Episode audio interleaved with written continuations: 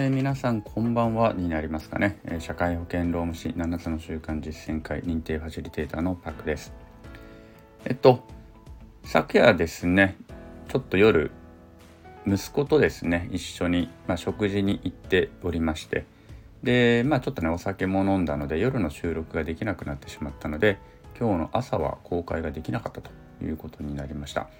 でまあ今ねちょっと仕事も一段落したのでえー、今からですねちょっとおしゃべりまたしていきたいなというふうに考えております。ちょっと今後はね時間毎日更新というのはもちろん目標にして行いつつも時間は不定時にしていこうかなと。やっぱり夜収録することが多かったんですけれども夜ちょっと食事会とか入っちゃうとなかなかね収録ができないので、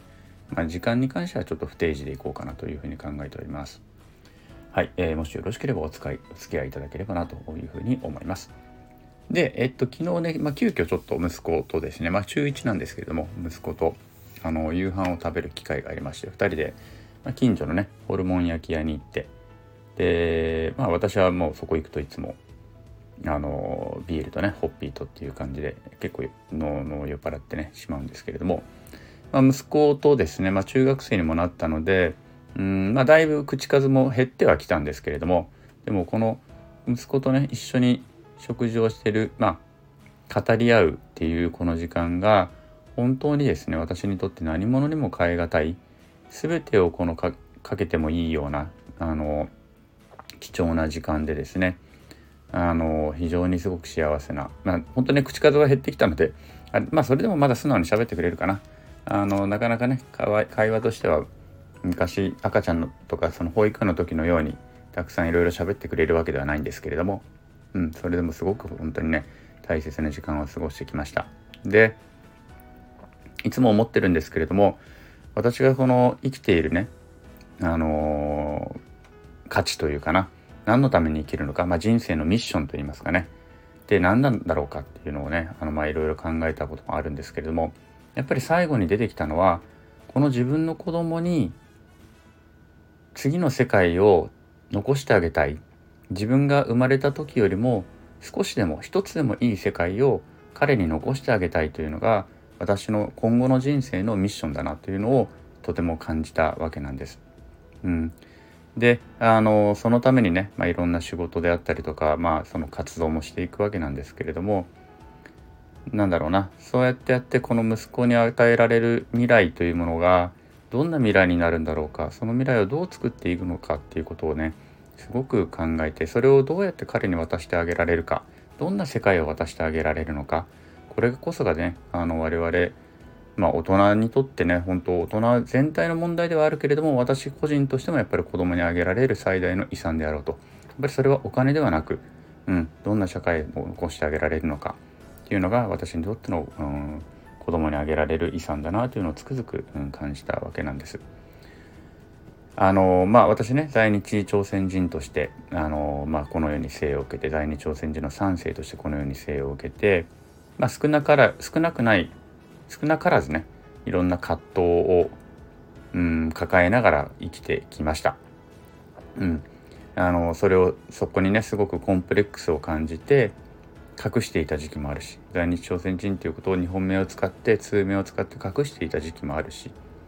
いざ本名を使い出した後までねあのやっぱりなかなかそんなにすぐに堂々と名乗れたわけではないし、うん、その後もねあの例えば今で言えば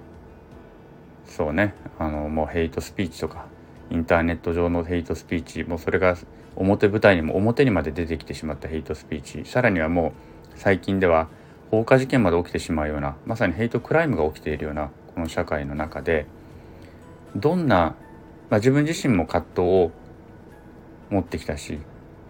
でもそれを少しでも解決して解消して少しでもいい社会にしてどうやって子供に渡すことができるだろうかと。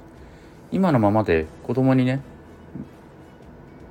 この社会を渡してあげられるだろうかっていうことをすごくやっぱり感じるんですね。なので一つでも本当に自分の周りだけでも少なくとも自分の周りだけでも自分の子供が生きていくにあたってその周囲だけでもそういったねあの誰もが平等で誰もが自分自身を責める必要もなく自分自身に劣等感を持つ必要がなく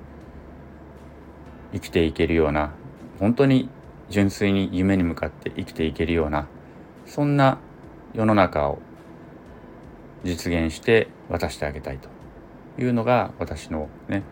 あの生きている今後でこれからの生きている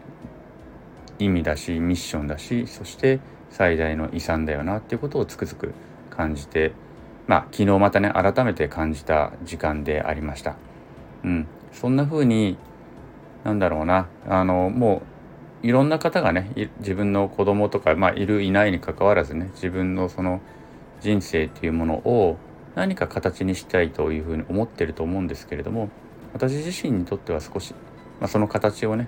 あの遺産という形で子供に是非、うん、渡したいなということをねつくづく本当に感じたい時間でありました、まあ、ちょっと取り留めのない話にはなってしまったんですけれどもなんかねあの、まあ、ちょっとこういう自分自身にとっての気持ちも一つ言葉として残しておきたいなと思って、まあ、ちょっとダラダラと喋ってみた次第であります。はいなのでまあ今日はねもう感じる人はいろんなことをあの、別に私のこの感じ方から何か別に学ぶことなんて何一つないとは思うんですけれども、まあ、私の一つの記録としてあのお付き合いいただければなというふうに思いました。えー、もしお聞きいただいた方がいらっしゃったのであればありがとうございます。また頑張って更新します。